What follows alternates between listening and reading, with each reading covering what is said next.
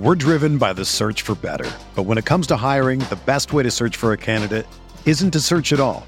Don't search match with Indeed. Indeed is your matching and hiring platform with over 350 million global monthly visitors, according to Indeed data, and a matching engine that helps you find quality candidates fast. Ditch the busy work. Use Indeed for scheduling, screening, and messaging so you can connect with candidates faster. Leveraging over 140 million qualifications and preferences every day, Indeed's matching engine is constantly learning from your preferences, so the more you use Indeed, the better it gets. Join more than 3.5 million businesses worldwide that use Indeed to hire great talent fast. And listeners of this show will get a $75 sponsored job credit to get your jobs more visibility at Indeed.com slash BlueWire.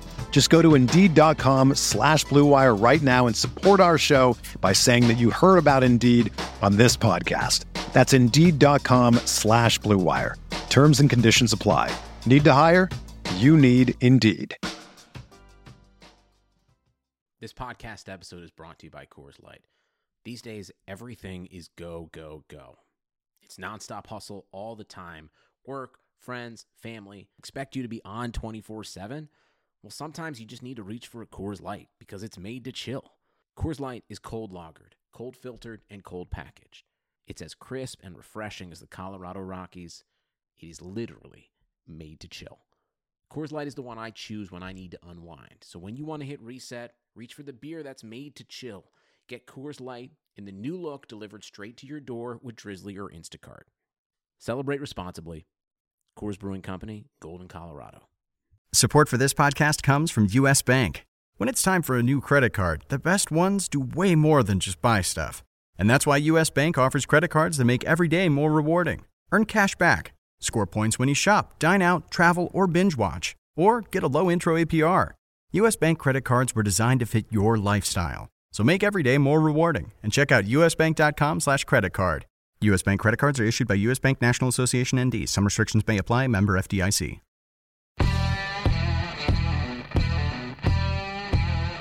You think the plan all along was to get N'Golo and they got Antonio and they're like, oh, well, that's wrong good too, one. but Damn it, yes. Goose hitting sitting there like, I thought I had this job. Like, what? we had a deal.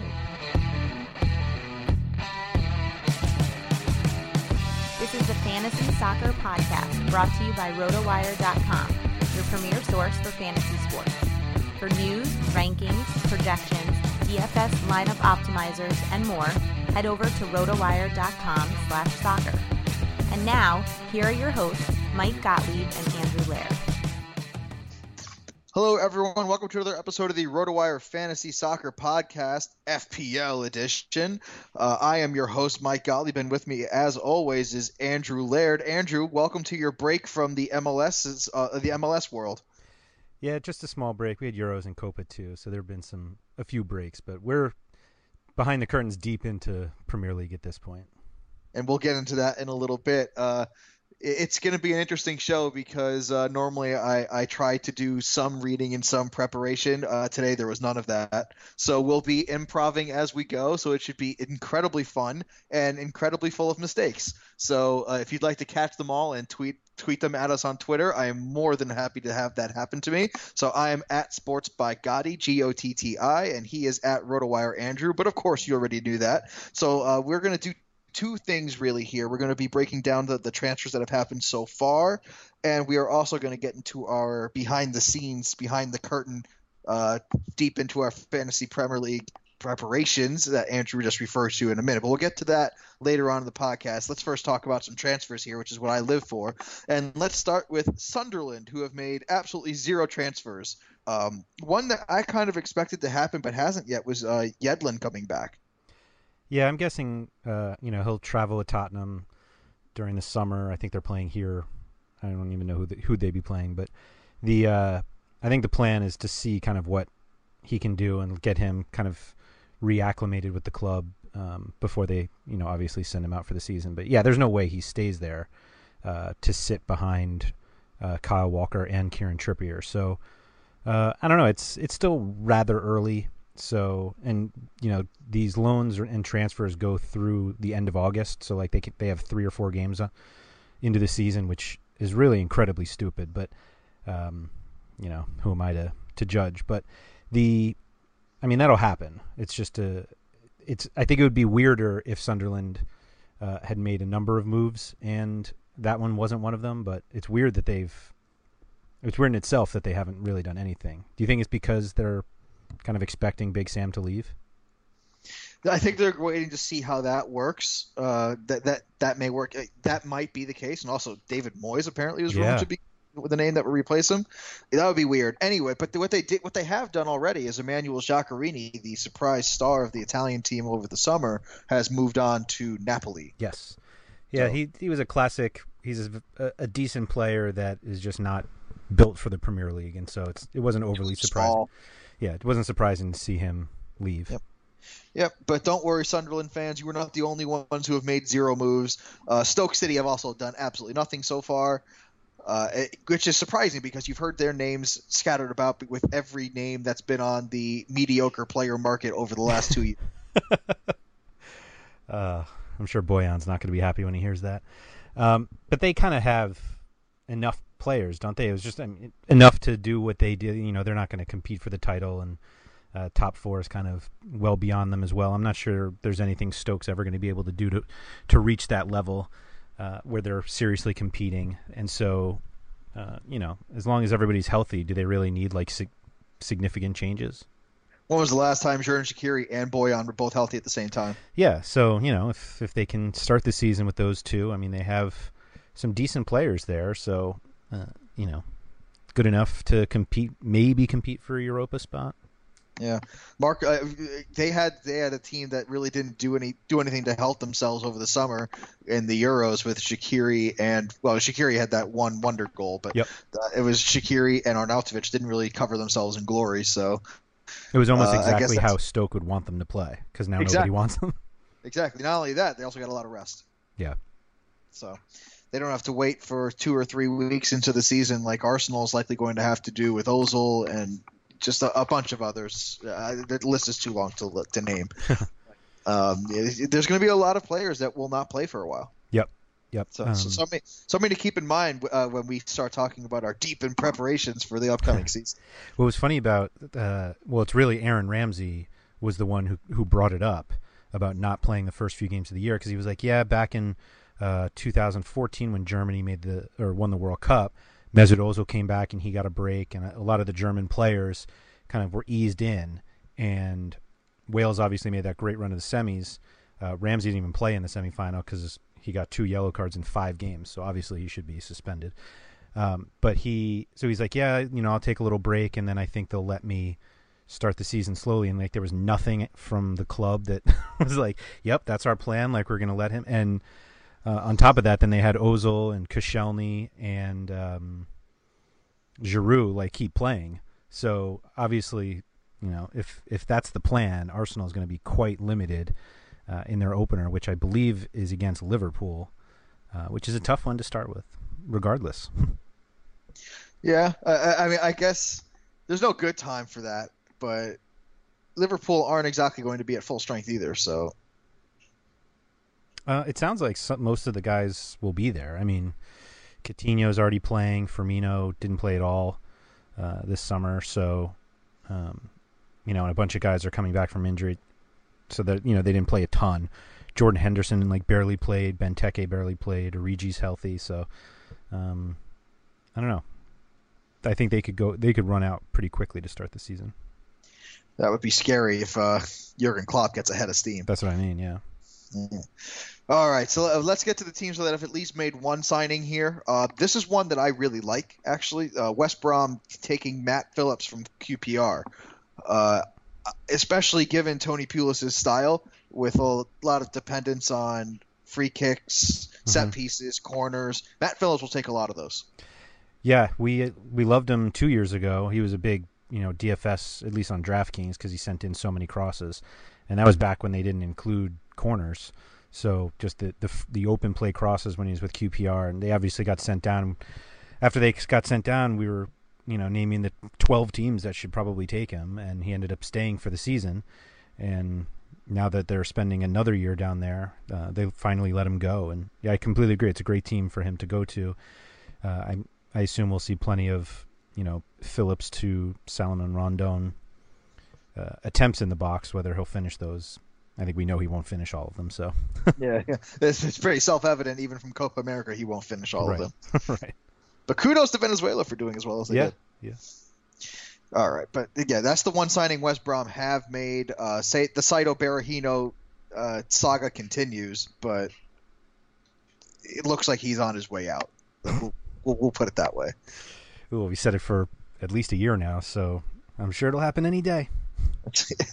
I'll just keep saying it until it's true. That's Whether right. it takes uh, one day or one year or ten years from now, it'll eventually be true. Yes. All right. So Hull have also made one signing. They have picked up Will Mannion from AFC Wimbledon. I don't care. Yep. Won't he won't mean anything. the one thing that I, I will mention is, you know, Hull City are one of two teams that are in the race for Robbie Brady. Yep. So, eh, you know, and Robbie Brady has played at Hull before under Steve Bruce. So, and was valuable when he played. He just didn't play enough. Yeah. Uh, is there a thought for them? I mean, there has to be a thought for Norwich. I mean, obviously, when teams go down, they want to keep the key players because they need to play this other season to, to try to come back up, which is what we saw with QPR. Like we just said with Matt Phillips, and when they kept uh, Charlie Austin for at least half the season. But I mean, you you'd have to think that Norwich will try to hold on to Robbie Brady, or do you think he's just going to force his way out? I think Robbie Brady, especially after leading Ireland the way that he did, is going to try and force himself out. Yeah. Uh, Robbie Brady, unfortunately for Norwich, did do well, Right. so he's going to try to capitalize on that. In fact, Robbie Brady was, I think you told me he was quoted as to say that he wants to play Champions League football next year, does, and yes. lo and behold, he may have a chance because Leicester may be in on him. yeah. Yes, I mean that. They It- may be. Uh, That might be more for depth, though. Yeah, it was.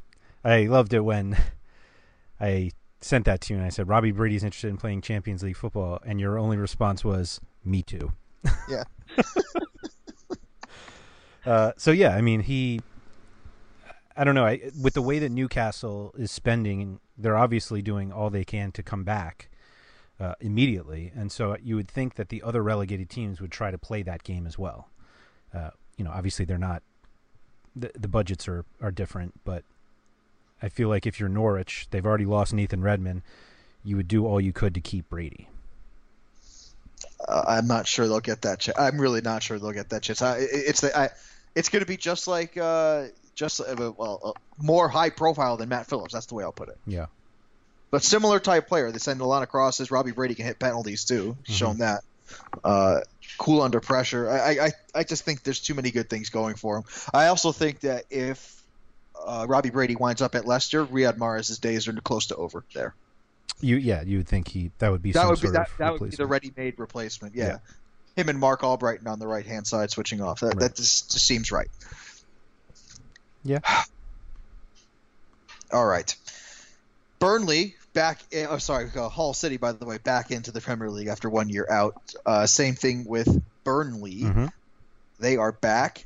Uh, Sean Dyche back, still at the helm. I'm surprised. I'm surprised he didn't get more high-profile jobs. But anyway, they've signed Jimmy Dunne. Doesn't mean anything, and I don't think Burnley are going to be big players. They're going to be uh, squarely in my relegation watch. Yeah, I yeah. I think of the three, they're definitely the ones who will be closest to the bottom. And we're going to get those terrible camera views Oh, again. gosh. They were so bad. It was They were so bad. Yeah, it's like well, Tottenham uh, has terrible ones at White Hart Lane too. It's like the, you either have one that looks like it's a guy in the front row with his iPhone or a blimp. Yeah, It's like I'm, precise. we can't Too figure out like one better far. place to do it. What they need is they need those NFL fly cams to go over the top of the Yeah. of the play. That would be a lot of fun to watch. But then again, the ball might hit. I was gonna say the ball would hit it within minutes, and everybody like, "Oh yeah, that that is a dumb idea." That's why we need the drones. That's Just right. get the drones up there. Oof. All right. They have a whole drone racing league now. It's really intense to watch. I've, All right. I've, I admittedly have seen some of that uh, on the internet, but I have. Uh, there's no shame in that. It's pretty cool. yeah, my uh, cousin's husband is a is the head soccer coach at Hotchkiss, which is a boarding school in Upper Connecticut, and he said he's played a few games where like visiting. He's like gone to other schools and they use drones to tape the games. Um, so it's not a crazy idea. It's actually well well used already in the pri- boarding school practices. Sounds like I need to start myself in a new profession. Yeah, Drone sports photographer. flyer. maybe, maybe. Anyway, the new market. It's a brand new world out there for drone flyers. So, uh, uh, Are you a drone only- flyer? I wish I was. Oh. Uh, in New York City, it's kind of illegal to fly them. Oh, I went to a party a few weeks ago. It was uh, a friend of my wife's uh, son's birthday party, and there was a guy there who brought his drone, and he was like flying it around, like showing it off. And honest to God, he went to bring it down, and it crashed right next to him, like br- the whole thing broke. And it was like, oh, I, that's, I, I have a different that's story. why you need a license. Similar, similar to those, similar to that. This guy does have a license to fly the drone, but Hmm. what happened was there was a there's like a, a there was a rail railway switch, uh, so something that switches the tracks, and it interfered with the signal from the helicopter to the actual uh, to the to the remote controller, Uh oh. and well it they do have like safe modes. Like they, they know when the connection is severed and it's going to just successfully hover straight uh, hover down to flat ground. So they have protocols in place. The only problem was the drone wasn't flying level at the time so it thought level ground was a completely different angle. Oh, and it just went si- it just it looked like a drunk pilot just went left. Oh no. and but it- surprisingly didn't didn't completely break only small small injuries because it didn't go very fast How much is a drone? they range is the way that I'll put it. What's a It's affordable, but What- it's what does that mean? It's an investment. It's an. It, you're not paying thousands, but you could pay a thousand. okay? Hmm. You also could pay thousands if you want to. It's it's really it, it all depends on how far away you need it to go from you. Right, right, right. That makes sense. And Actually- also, the, the expensive part is actually the camera that attaches to right, it. Sometimes. right. I um, I just don't think I do enough. I don't leave the house enough for a drone, and I realized that when I my mom got me a GoPro, and I was like, I don't like I don't go skiing, I don't go like whitewater rafting, and this stuff seems like what I should use a GoPro for. So instead, I put it on my son's head while he plays soccer. I was just about to. I was just about to suggest that, Yeah, I do. especially during his Clint Dempsey celebration. Yeah. The problem is, is that he- there's just too much movement. Like, um, you know, as soon as you like look left, like the, obviously the camera goes that way, and it's like it's a five year old kid. He's like looking at everything, so there's no like steady shot of it. Um, my brother bought my nephew a one that he like straps onto his chest because he actually Yeah, wore one while he while he uh, skis, and that seems a little more reasonable. But it's just like it's just not fun to watch, and it makes me realize I'm just lazy. I'm not adventurous enough. And it didn't actually like encourage me to be more adventurous. It was just like, oh well, I'll just slap it on my kid. Well, a, t- a club that has been adventurous in the last six years has been Southampton. Oh, not, that's not even true. I am totally going off the rails here. Southampton. Um, I tried to segue. I failed. That's that's what happens when you don't prepare.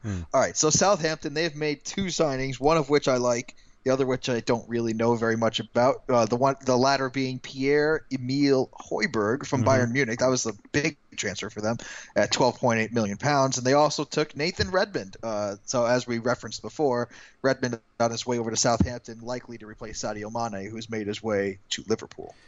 Uh, can you admit that your favorite move of Southampton's this summer was not selling Graziano Pelle to Chelsea? you were so nervous that that mo- deal I was, I. I, I said it, I said it during the tournament, right? yeah, I said it during the tournament. Hey, Conte's gonna be like, hey, I like this Pelle guy. yeah. Uh, but uh, when you're the seventh highest or sixth highest paid player in the world and your name is Graziano Pelle, uh, you go wherever that where whoever's making that mistake, you just go and collect the checks. What I learned was that he actually wanted to go in January. Like this has been like a thing that he's wanted to do for a while, and Southampton had no interest in selling him in January because they were still kind of in it, uh, at least for a top four. They weren't really going to finish there, but they were competing, uh, and so he waited. But like he's been talking about China for months, and so apparently we shouldn't have been surprised at all. I was still surprised. Yeah. But Charlie Austin, I mean, he'll he slots right into that spot until he gets hurt three days into the season. That's right, Chaz Austin Austin. Yeah. Uh, he's I, I'm I, don't even want to say that he's a ready-made replacement because I don't think he is. I just think he has the only thing that he does have is the confidence to shoot at all times. Yeah, I think he kicks a lot harder.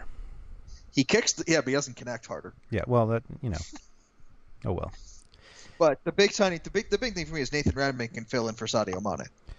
Yeah, uh, I was gonna, you know, all of the fantasy frustrations of people who owned Dusan Tadic last year, like theoretically that doesn't apply because Ronald Koeman's gone now, but you know, I feel like it's always been a playing time issue with Nathan Redmond that, uh, you know, hopefully he plays as much as Mane did and not as much as Tadic did so that we actually can see him and see what he does over the course of a season. I, I, I think fantasy I think fantasy managers around the world will agree with you there. Yeah.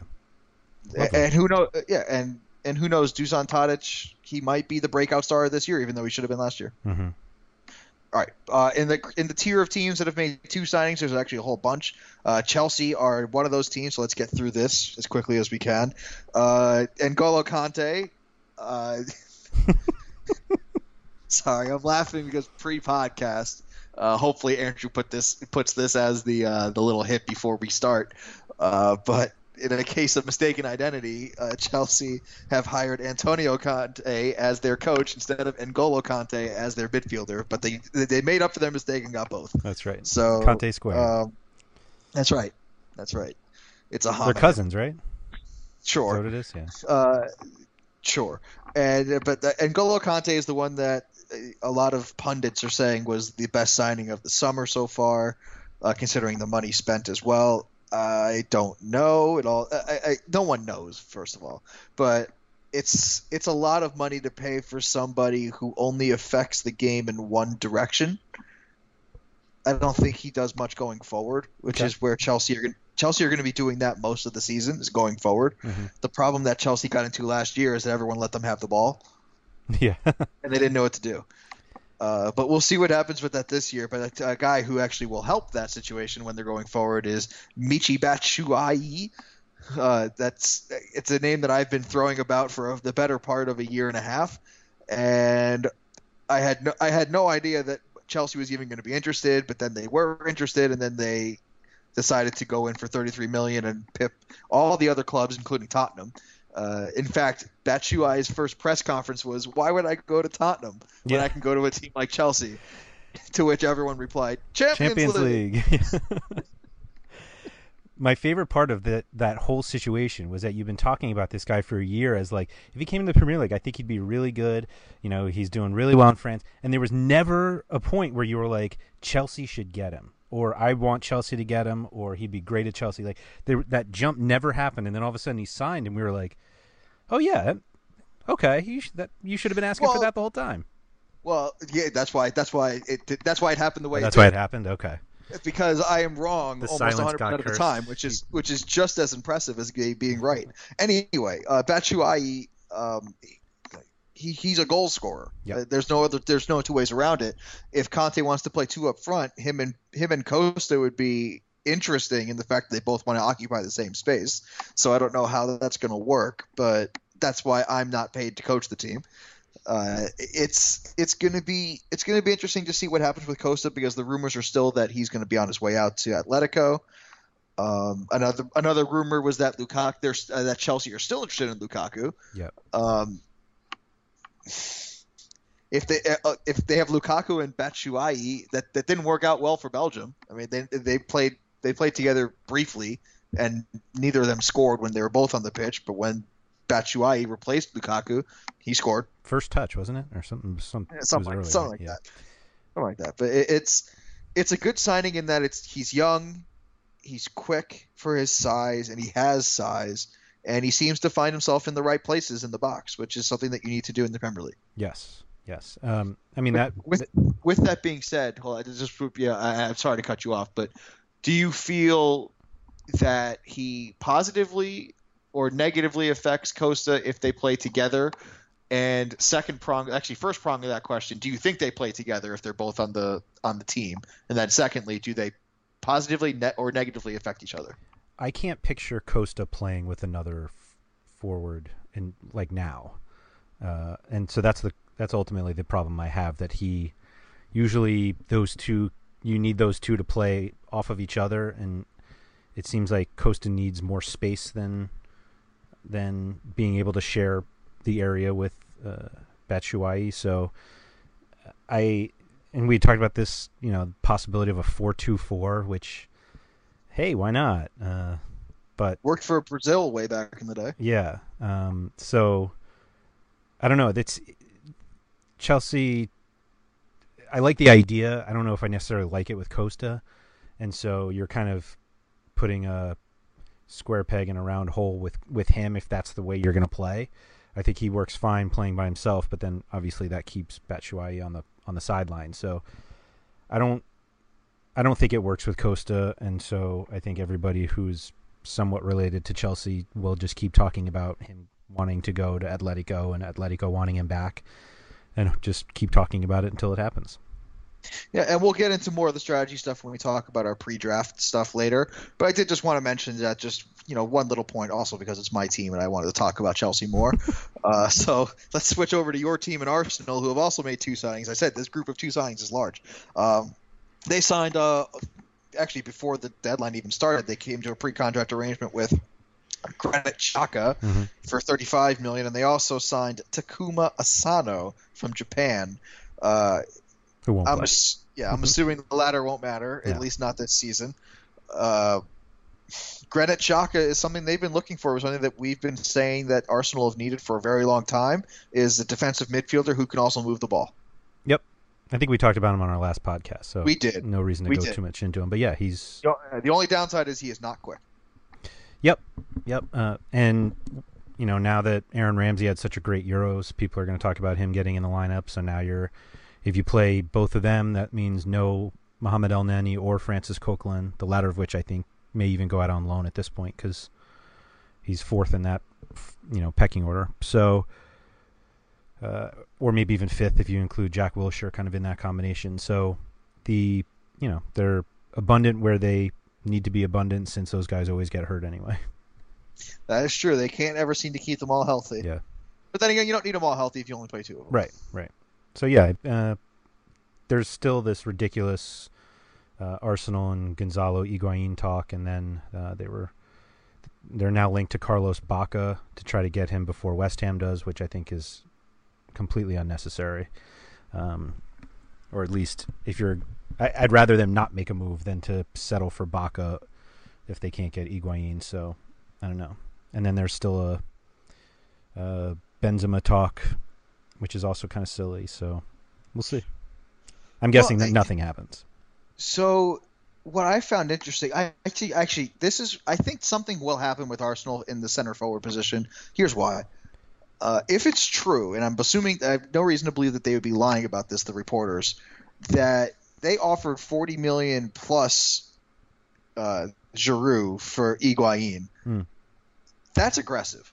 All right, that's really, really aggressive. Mhm. And I'm assuming that same deal gets Benzema or close to Benzema. Yeah, but like Real Madrid doesn't want. I don't think Real Madrid wants Olivier Giroud. I think they'd rather Well, uh, just 80 million in cash. rather have the cash. Of course, everyone would rather just have the cash. But I'm- what I'm saying is, esp- I'm saying I think Giroud- Giroud would play at Napoli, and I don't think he would play at Real Madrid. So like Napoli has a reason to make that move. You get the cash and a player that you'd play, but Madrid just gets a player that they won't play and less money than they would ideally for what Morata get you know gets you. But man, would I love him. Yeah, it's. It, it, I think. I think that the, uh, that kind of aggressiveness in just for Higuain, I think will net them somebody of the similar ilk. Is my point. Maybe maybe my examples were wrong because I didn't prepare, but it's one of the it's one of those signs that says we are very serious about improving our center forward position. And what it also says is Olivier Giroud can't return to this team. He is obviously not wanted. Yeah, I I mean again, it's the, it's just rumor, so who knows. It's not show friends, it's show business. okay. Uh, So uh, I think we had enough of talking about London teams. Let's go to Tottenham. No, I'm kidding. Uh, so the Spurs that they they've signed Victor Wanyama and they've also signed Vincent Janssen uh, from Alkmaar, the top goal scorer I believe from the Eredivisie last season, Mm-hmm, mm-hmm. and he won't play. Uh, Victor Wanyama will play every game, but at least six because you can chew him in for two red cards, straight reds. Uh, yeah, let's hope so.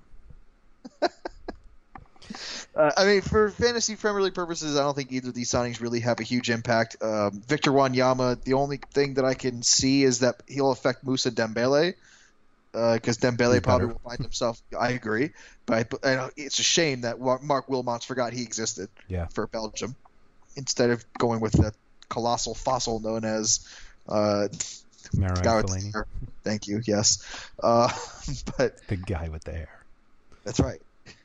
And of course, he went blonde, which was anyway.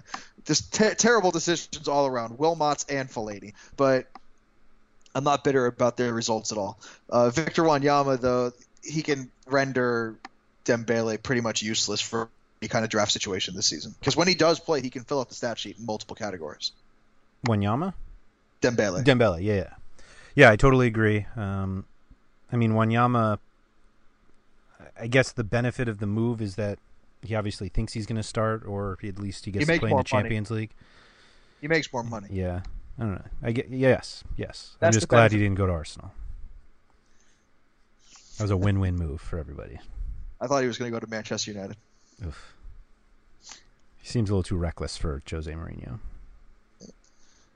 Yeah. All right. So let's continue our tour of London. Uh, we now start our teams with three signings here, which is Crystal Palace. Uh, they signed Andros Townsend, great move for 13 million. Uh, secondary, even better move, Steve Mandanda from Marseille, who is he's always played second fiddle to Hugo Lloris internationally, but he is a tremendous goalkeeper. Yep, yep. Uh, that's a great one. He'll. I assume he And- goes right in. Yeah, and the, and a good leader, a good emotional leader, leads by example, leads in the locker room very well. So I'll Steve take your word Mandanda, I think, is one of. Uh, yes, I'm he saying I don't know. Yes, he is. He, he I think he was the captain of Marseille for a long time. Uh, you know, including times when Matthew Valbuena was there, times when Dimitri Payet was there, when Lacazette, uh, not Lacazette, didn't mean that. Um, and there's one more striker I'm forgetting, but uh, of course I'm not prepared, so fantastic for me.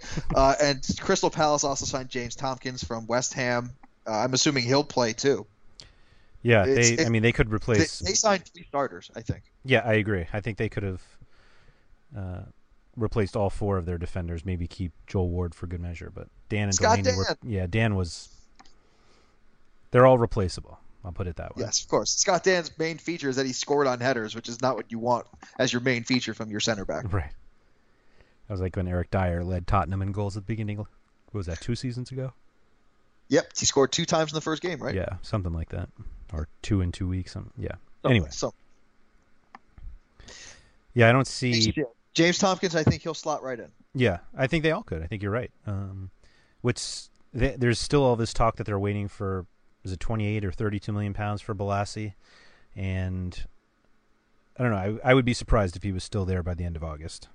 Yeah, I, I can I maintain that. they, they, it, so that that's Sadio Mane money basically. And do you think he's worth the same? I think we'd be just as excited uh, about Bolasie if he went to Liverpool as Mane.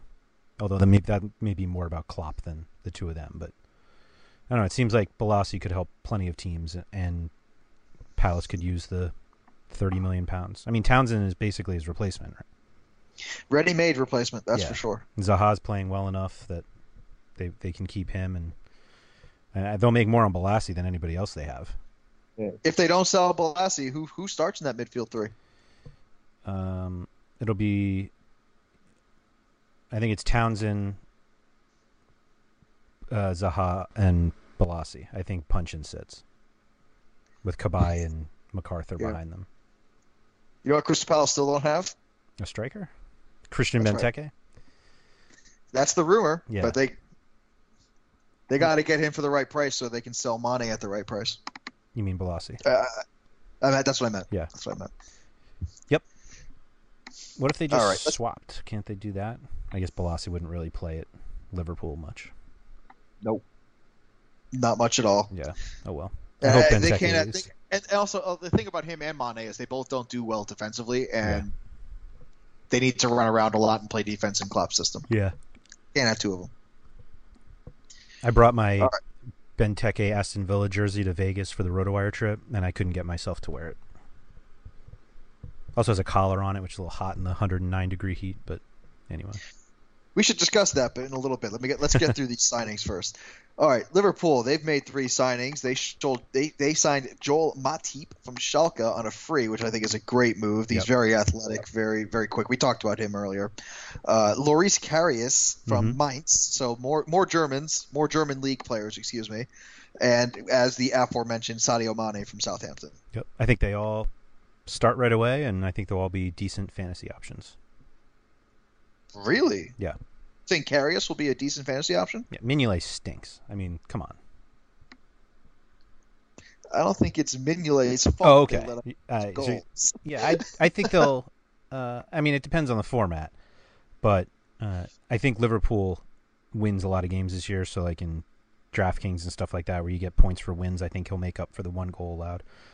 And I think it'll be a lot of that, a lot of one goal alloweds. I think they're going to improve defensively, and now that they figured out how to play under Klopp, I don't think you'll see as many, you know, three-two games as you did last year. They'll just be three-one.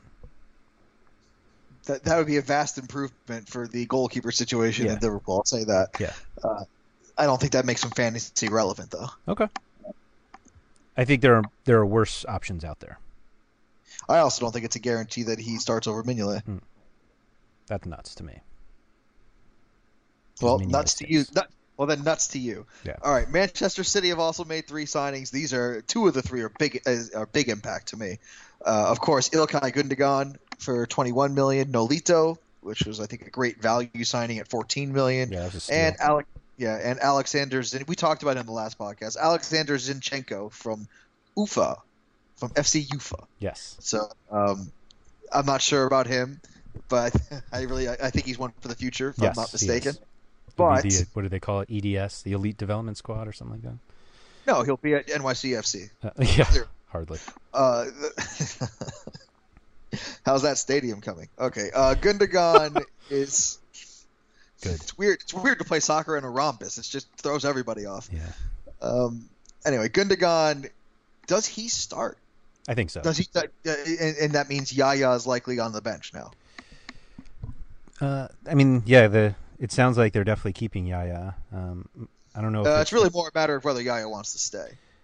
Well, I I guess. I mean, they, it sounds like Inter really was the only option, and they've given up on it. Uh, Yeah, because so, they signed. Yeah, they, they signed uh, Candreva. right. Oh Uh? God! uh, so yeah, I didn't know that. I, I, I, Missed that one. Candreva I think was forcing a move to to Inter. Gotcha. Yeah, the uh, I don't think Yaya's at a point where he needs to start every day. So, yeah, I think you could place him. You can't put Gundogan in like a like next to De Bruyne. I guess De Bruyne was playing out on the wing last year too, but I don't know. That's another team that is usually so banged up that there's probably plenty of playing time. Yeah. Do you think Fabian Delph got enough money that he feels okay just sitting around, not playing? Yep. Yeah. As Fair enough. opposed to the alternative of being at Aston Villa. Yep. Yeah. Yeah. Uh, you know what? You know what my dream job in sports was for a very long time? No. Bullpen catcher. Because they make a decent amount of money and they don't play, no Mm-hmm. pressure, and all they do is they just squat down for a living and catch pitches. Yeah. That's Every so often. the- Yeah, and that Fabian Delph is basically the bullpen catcher of uh, of Manchester City this upcoming season. Okay. I like it. He's just gonna get he's gonna get other people ready to. I was play. just going to say, yeah, he'll warm Yaya Toure up and yeah, or he'll or he'll Navas. warm up like offensive players. You need to have like a defensive player in front of them. Right. Like just one of those things. stand here, let me dribble around you. That's right. That's right. That, that- that's kind of what he does anyway. Yeah. But uh, nice. update on Candreva. Actually, that uh, Inter may not have worked out. Actually, Yeah, is think- back in play for Yeah, I don't think that's done. Hey, well, that would mean that would be the end of the, that would be the end of days for Juan Cuadrado. That's what that would mean. Mm-hmm. Anyway, we don't need to talk about Chelsea. I have another Chelsea podcast that I talk to myself on all the time.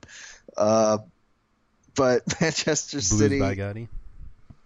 No, no, it's just, it's just me talking to myself because Oh, I okay. have really to talk to you about it. You and the cat. But, yeah, it was a bad joke, and I'm going to move on from it. And Nolito, I'm not sure if he'll be a, a, a big impact, but I think it's a really good value signing. I'm not sure if he'll play right away. It seems to be the the person who is going to block Kelechi Iheanacho from getting consistent playing time. Like he was Or playing very well last year, or at the end of last year, and there's no reason you would play him over Nolito. or any other young player. Any, it, it- there's no young forward that's going to make it through this team. Right. Iheanacho was the only option.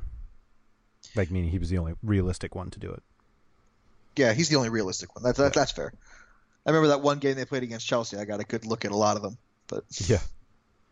God, that was ugly. All right, let's go to the other side of Manchester, who've also made three signings. Uh, we've heard this Zlatan Ibrahimovic guy. Uh, recently, uh, Eric Cantona said that uh, Eric Cantona was the king of Manchester, and That's that Zlatan can be the prince. To Hmm. which Zlat, to which Zlatan easily replied, naturally replied, "That's okay. He can be the king. I'm going to be the god of Manchester." Yeah. Perfect. Welcome to the world that is Zlatan Ibrahimovic. I'm so glad that he'll be speaking English in all of his press conferences now. Mm. It'll be fu- it'll be very very fun. I Uh, and we also talked about Eric Bailly, the defender for the future, who actually looked very good in their first game against. Uh, I want to say Reading or Wigan. Barnsley, Wigan. Sorry, one of the former Premier League clubs that wear blue, red, white, and blue. Um, Speaking of Anyway. him, I believe, and I- I'll have to go back, but I believe it is pronounced Bailly Bailly. because of the double L. We'll go Bailly from now on. I like believe that's right. Batshuayi, but Bailly. Okay. I believe it's Bailly. Uh, so Eric Bailly from Villarreal for 30 million. We talked about him. We talked about Zlatan at length, and also Henrik Mkhitaryan. It Oh. wasn't finalized when we last talked, No. but now he is officially on Manchester United. Uh, you think he'll be the top fantasy option from this uh, from between him and Zlatan? Uh, I'm I'm now going to say, and I was completely wrong about uh, this last year in terms of this about Manchester United, but I believe he could be the best fantasy option on the entire team. I said this about Given- Memphis Depay last year, and so obviously I'm I know nothing about Given this, which given which scoring? any of them, Really? yeah. You think he'll get that? I think he could reach. I th- I believe he could reach that elusive 10-10, and I'm not sure anybody else on the team can. I just think I think you're asking a lot of someone in a Jose Mourinho system. I that's As someone understandable.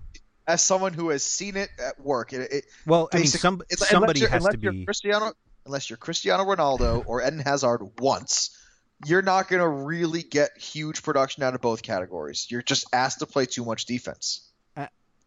I'm saying I believe there. It's partially because of him, and partially that, uh, like, there's not enough. Who else would it be? I'm not saying he's going to be the top fantasy option in, in the Premier League, but he may be the. I think he's going to be the top one from Manchester United. Yeah. Because Uh, I will, Like I said, who- who else could it this be? will be something. This will be something I'll be bringing up in our, when we talk about our you know musings of the pre-draft stuff. Uh, I- what's going to be very interesting is how they mix in Mkhitaryan, Martial, and Memphis. Well, I think it's pretty clear how they're going to do it. There's no way Memphis plays. My point is, is there might leaves. is is there is will there be rotation, which is a four-letter word for Mourinho, so unlikely. And if not, you know, who- is it just that these guys get 60 minutes to do what they need to do? They get two thirds of the game I think Memphis doesn't play. at all. Yeah. That the minute zero to 90. I, I, I just yeah, I think most games he doesn't play. Money well spent. All right. Swansea also have signed three players. Uh, they've officially signed Leroy Fer from QPR. We've seen what he can do. Uh, they signed Mike van der Hoorn, a really nice Dutch name from Ajax, Yep. and also Tyler Reid from Manchester United. Sort of. I mean, yes, he was from Manchester United, but Yes, but anyway, nah. that's how I felt about all of them. Yep, except for Leroy Fer. He can still do stuff. Uh, I can't. I don't see him getting on many of my teams. Maybe on a nice Sunday two-game slate when nobody else good is playing. But yeah, Everton have made three signings. That's what I think of it too. Uh, Everton have made three signings. Uh, actually, really four because I, I think Ronald Koeman is just as good as signing any player. Mhm. That's a fantastic get. Uh, so basically, I've never heard. This is just like all of Ronald Koeman's signings before. Never heard of him, but now I'm gonna, except for Martin Stekelenburg, but I'm gonna trust that all of them will work out just fine. So they've signed uh, Basala. Oh man, I'm gonna butcher this. Basala Sambo or Sambao from Coventry. Sorry, sorry, family of Basala Sambao. Mm. Uh, Chris Renshaw from Oldham, and uh, as as I just said, Martin Stekelenburg. Yeah, I I mean, admittedly, I don't know anything about these guys other than Well, Stekelenburg's a goalie and he's not very good. Joel, and he'll back up Joel.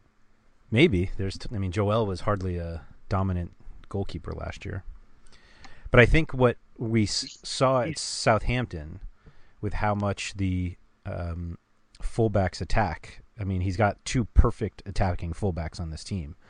That I think we actually will see. Perfect.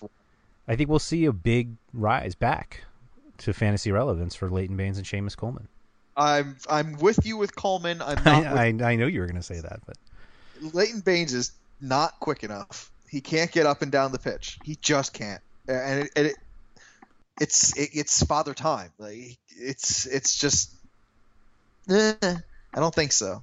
I think I have done two Taga mock drafts, and I believe Baines, if not the first, was either in like the top three defenders taken.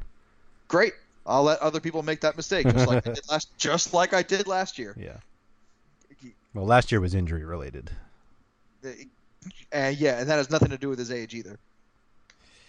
I mean, injuries happen. Yes. Young young guys get hurt all the time. firm firm Trust me, I'm an stance. Arsenal fan. Happens all the time. Yeah. Firm stance there. People get injured. Thank you. Yeah. Thank you, Andrew. I'm I, I'm not taking a bold stance either by saying people who are over 30 will get more injured more often, but come on now. At least I'm taking somewhat of a stance. All right. Watford, four signings. One I really like. Hmm. I mean, like he will be on a lot of my teams. And Juan Camilo Zuniga. Oh yeah. Don't forget that Enye. Uh, he's he's he's legit in terms of an attacking fullback. He's someone who can cross the ball. He is super quick and loves to get up and down the field. He actually used to be a midfielder. Yeah. So this is a guy who can who knows how to to move the ball, to handle the ball, to cross, possibly take some corners. Um, we mentioned this before. Isaac Success can't can't can't go wrong with that. Uh, but he, you know, twelve point five million pounds. I mean, he, they really like him too. Uh, and they also recently signed Jerome Sinclair from Liverpool and Christian Cabasili. Nope, nope. Sorry again. Christian Cabasel from Genk.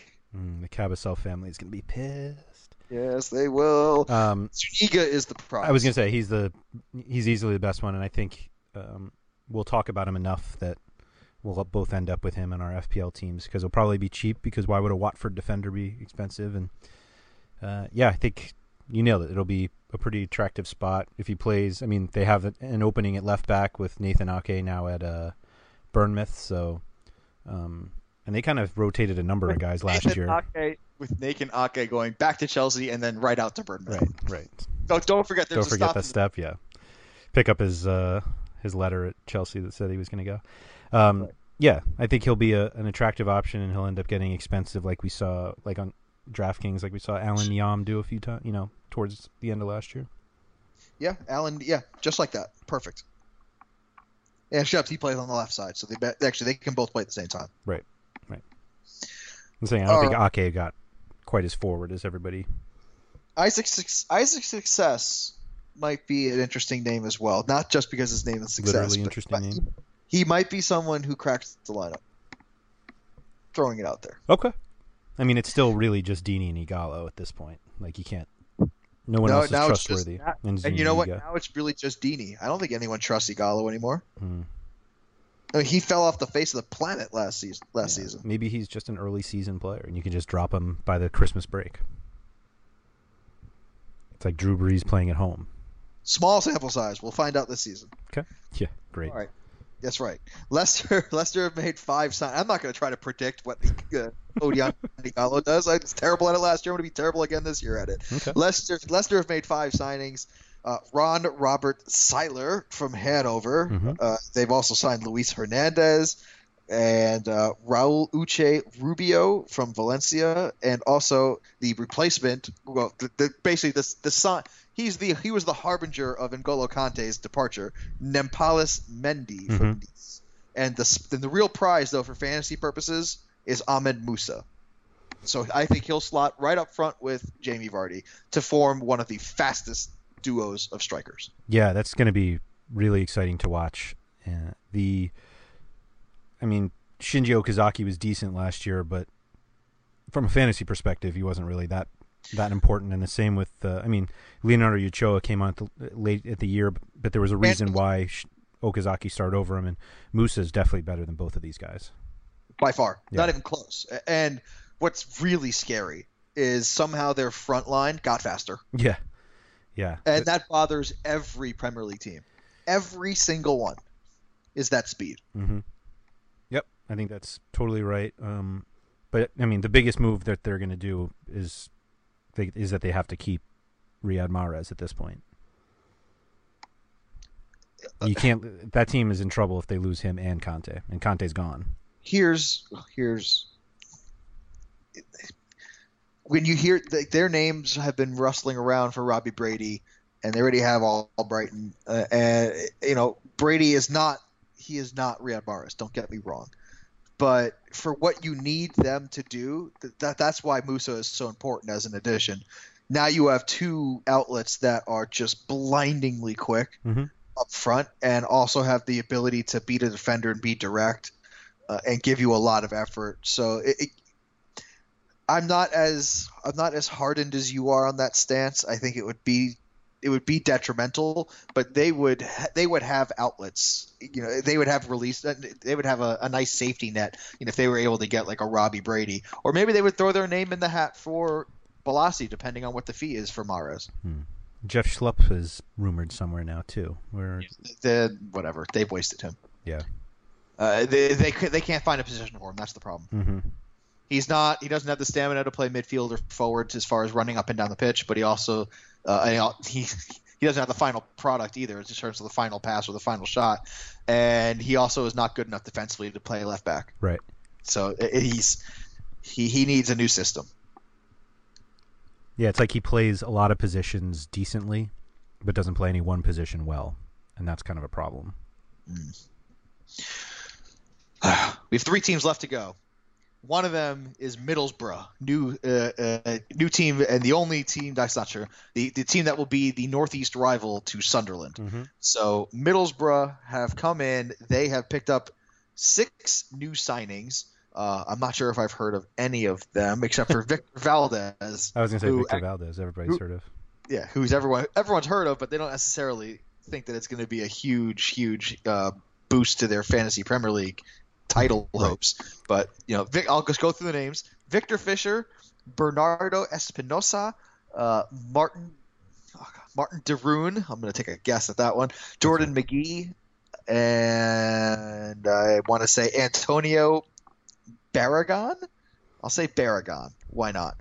Um, none of these guys were, except for Deroon, were of any significant money. But de Roon is for 12 million from Atalanta Yep. in Serie A. So I mean, that's one you have to at least look at. But I'm not too impressed. I'm not too enthused. What I'm surprised about is that they haven't gone in for someone who helped them.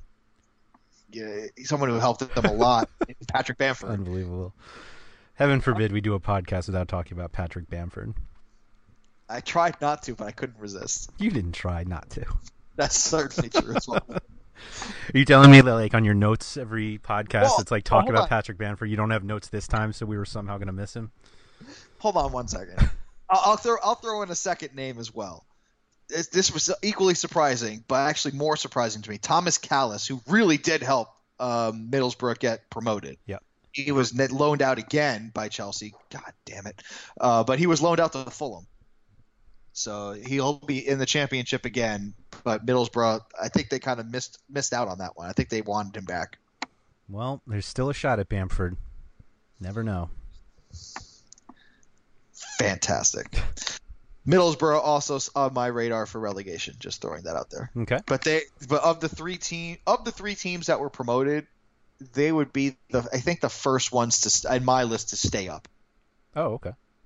Uh, I'm not I'm not too I'm not too excited about the teams that have come up. Yeah. To be fair, uh, I'm not sure how uh, this could be the first time in a little bit where all three teams that were promoted go right back down. That would not shock me at all. Okay. Caveat: Sunderland lose uh, Big Sam. Big Sam, yeah. Well, you think Sunderland with David Moyes goes down?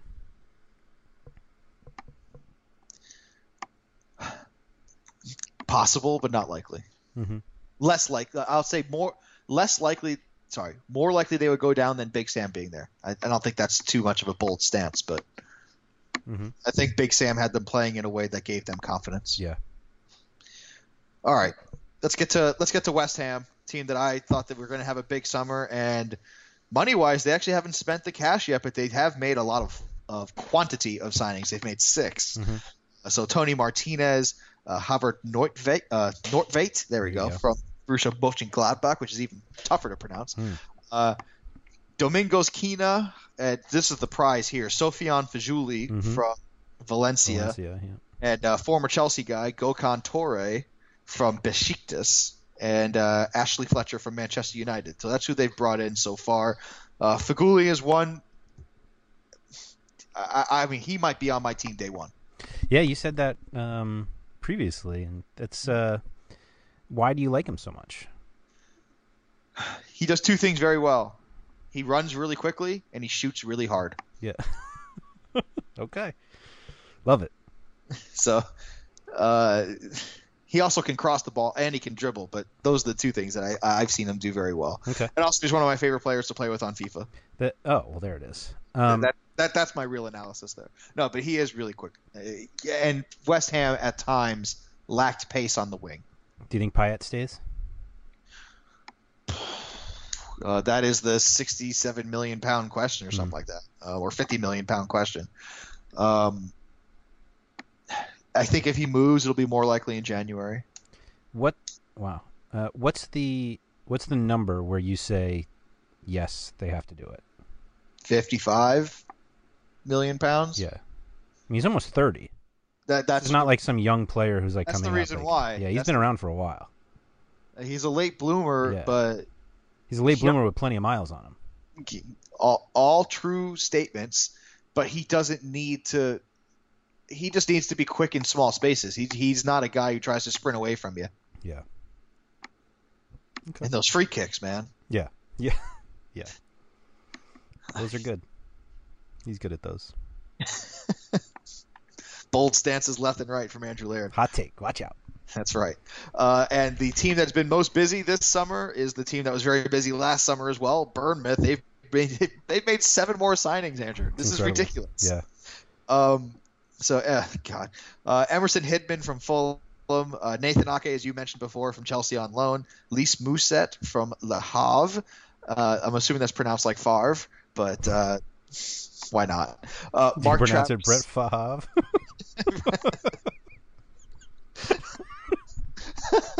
yes, pr- that's exactly how I pronounce it. oh my God. Um, my, God, Michael Najoli from Millwall, Lewis Cook from Leeds, and your favorite Jordan Ibe from Liverpool. the well, we should talk about Matt Ritchie leaving.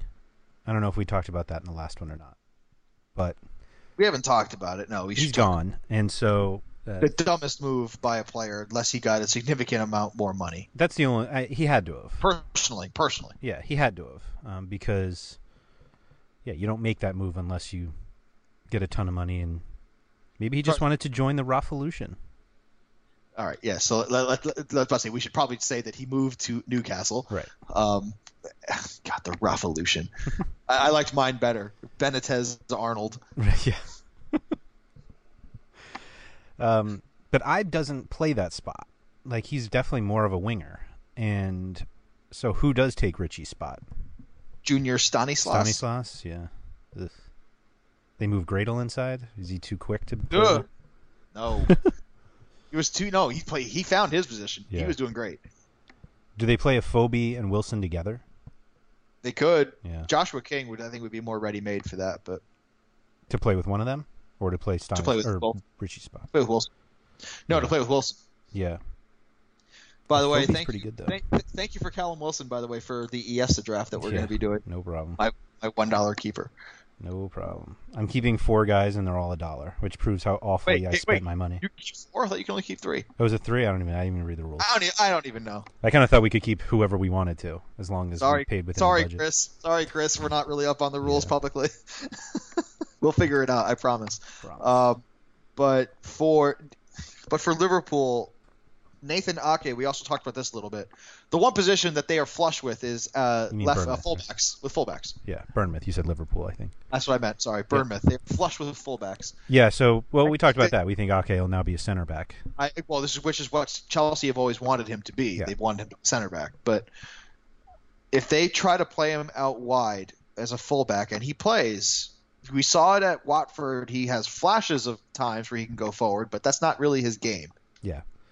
Uh, I don't see how you play him ahead of Charlie Daniels or Simon Francis, though. Like, why would you do that? Uh, better defensively Really? as a defender, yes. Really? All right.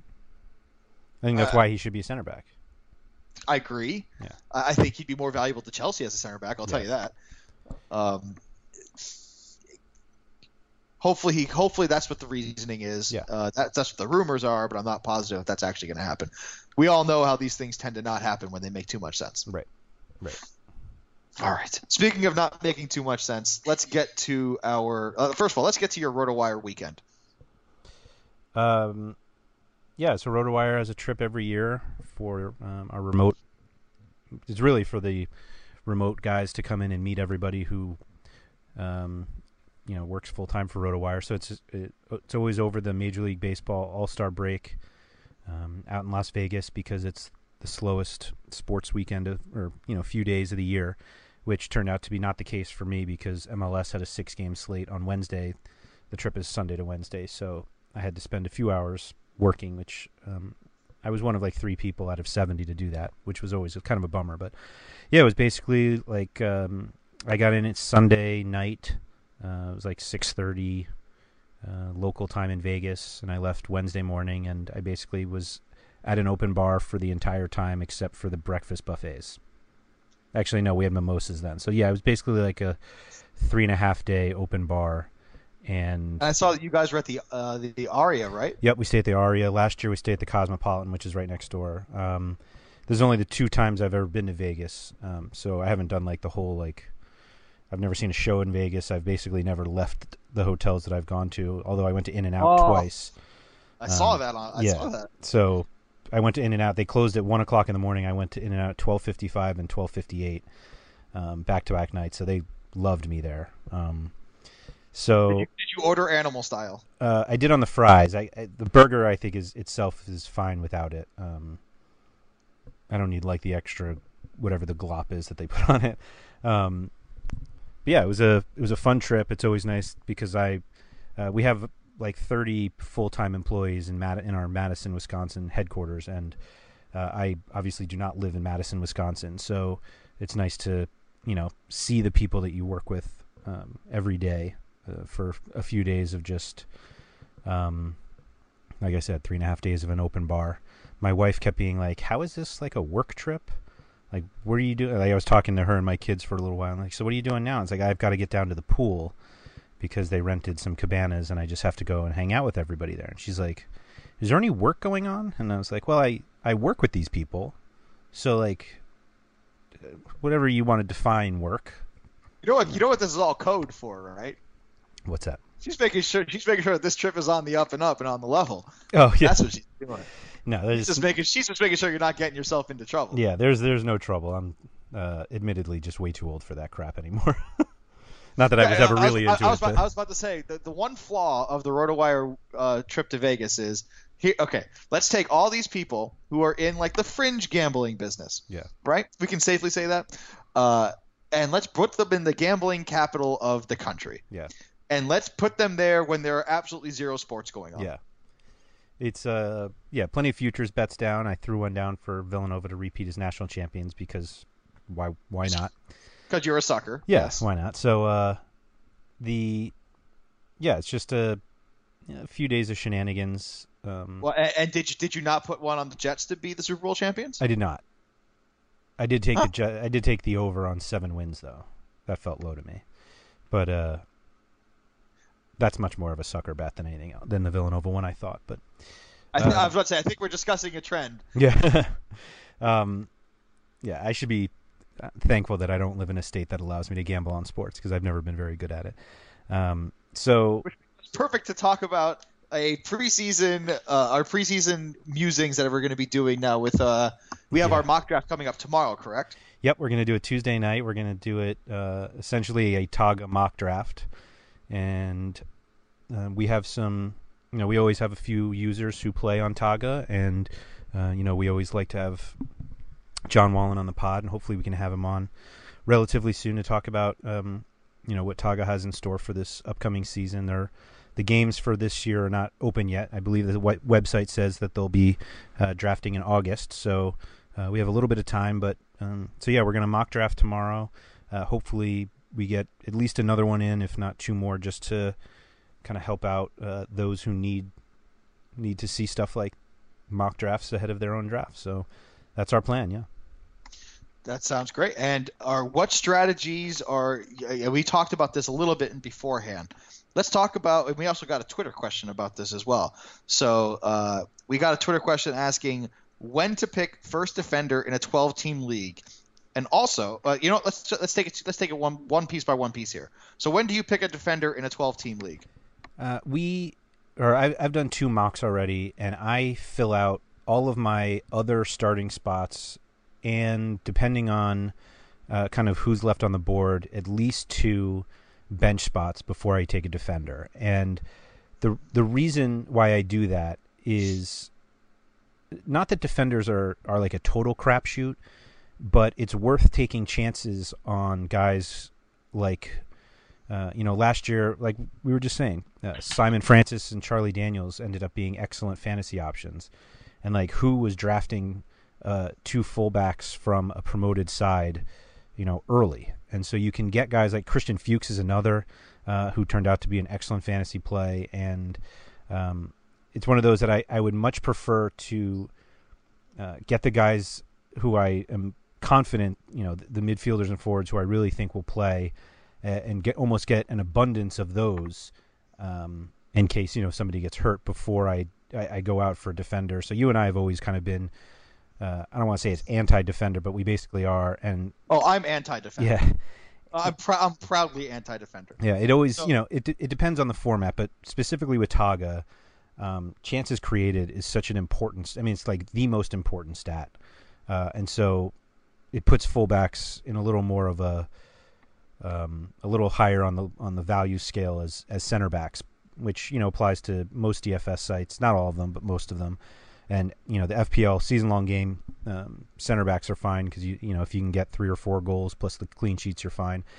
You know most of the attacking stats, chances created, and and crosses, uh, most of the time do not turn into assists. So um, for FPL, uh, and this is a kind of a different way that I thought last year. I was like, yeah, you get the the attacking guys because they're more likely to be involved in, in goals, but they're really not.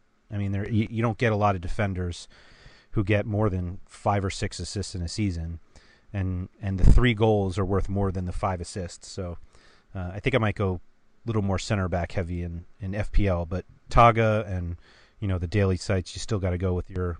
Usually, you go with your fullbacks, and um, know that that'll be the case kind of with uh, with Togga again this year. I'm going to give you a, case, a, a, a, a nice use case here. So I'm not going to say this was everyone's top five, but there's, this was a lot of people's top five defenders from last season. And uh, you'll just cringe as I keep going down this list. Number one, Leighton Baines. Can I guess who number two is? Sure. Kieran Trippier. Bingo. Yeah. Number two, Kieran Trippier barely played. Yeah. Number we should have seen that coming. That was that was dumb. I on all of did see it coming. Yeah. Every like I saw it coming. You saw it coming too last season when we had our little get together in New York Yeah. City. I That's was like, he may not even Like, play. are we sure Kyle Walker is not going to start? Yeah. Like, is this is this a foregone conclusion that Kyle? If, Yeah. if- anyway, Walker turned out to be a pretty good fantasy option in Togga. so did Danny Rose when he played. Yeah. Uh, Branislav Ivanovic, number three, hurts, right? Yeah. Number four, Nathaniel Clyne. yeah. Number five, not even in the Premier League anymore, Daryl Janmaat. Oh.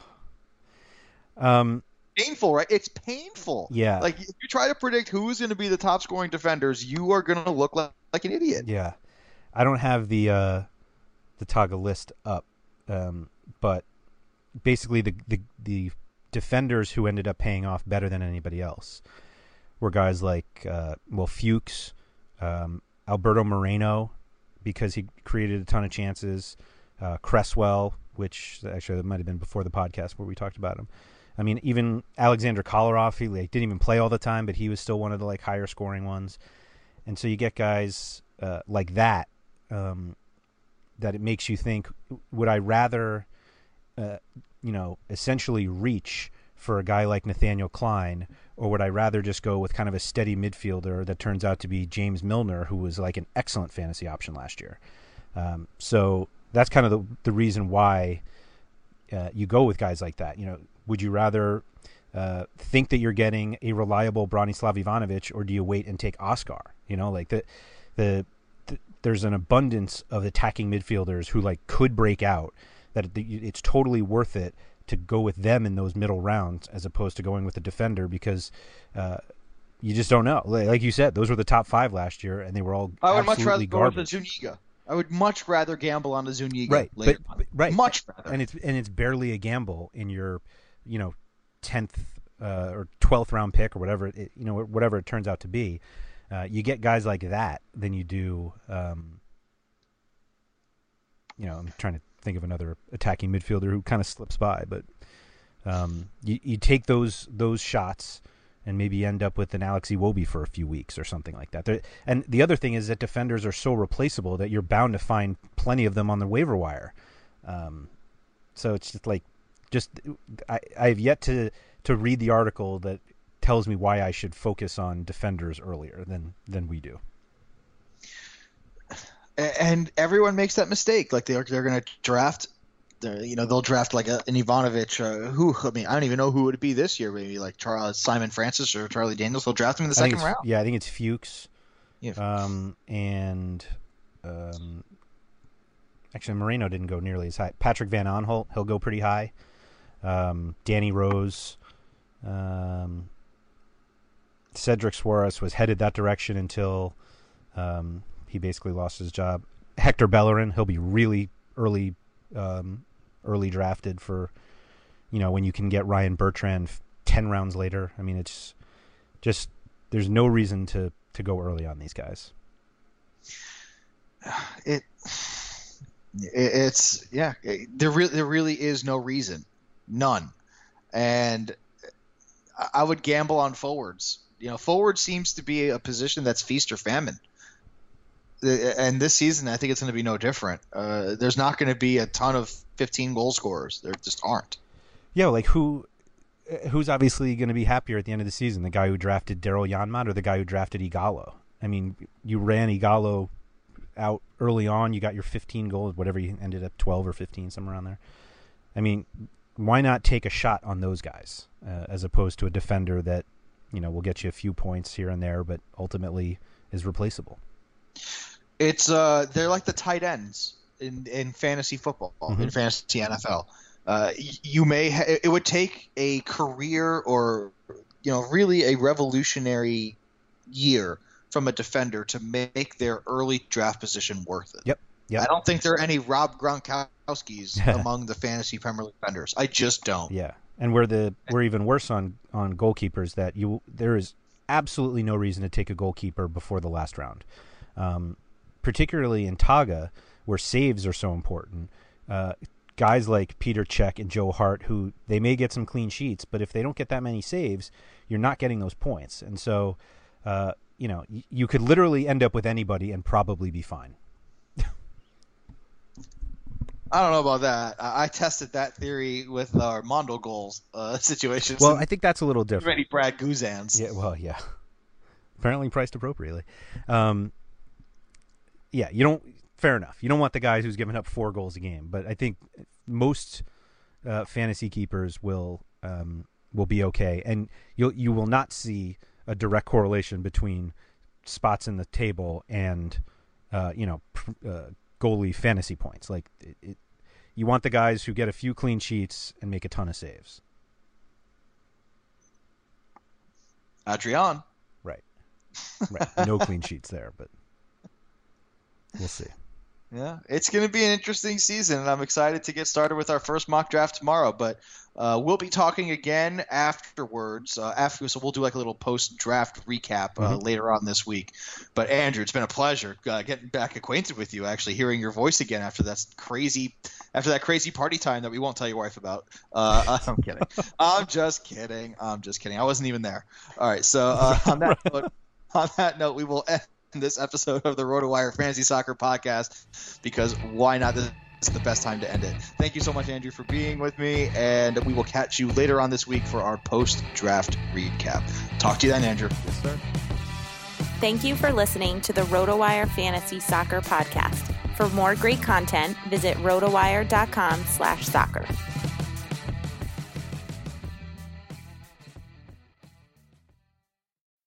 They're gonna kill the love of my life. If I don't go back to what I was doing. This Friday, Our line of work is quite brutal and quite ruthless. how far would you go for love? You steal truck, bring it to me. Then you make your money. Is it dangerous? Of course it's dangerous! Nicholas Hoult, Felicity Jones, with Ben Kingsley and Anthony Hopkins. All this trouble, all this pain, for love. Collide in theaters Friday. Rated PG-13. May be inappropriate for children under 13. Whether you're a world class athlete or a podcaster like me, we all understand the importance of mental and physical well being and proper recovery for top notch performance. That's why I'm excited that Unifyd Healing is sponsoring this podcast. Unifyd Healing is a new and super innovative global network of wellness centers powered by Energy Enhancement System, or EE System. If you haven't heard of the EE System, you'll want to listen up. This technology promotes wellness, deep relaxation, purification, and rejuvenation. At hundreds of locations across the globe, access to a center is easy and affordable. Interested in experiencing the EE system technology for yourself? Go to unifydhealing.com slash bluewire to learn more and find a center near you. That's U-N-I-F-Y-D healing.com slash bluewire. No material or testimonials on the Unified Healing website are intended to be viewed as medical advice or a substitute for professional medical advice, diagnosis, or treatment. Always seek the advice of your physician or other qualified healthcare provider with any questions you may have regarding a medical condition or treatment and before undertaking a new healthcare regimen, including EE system.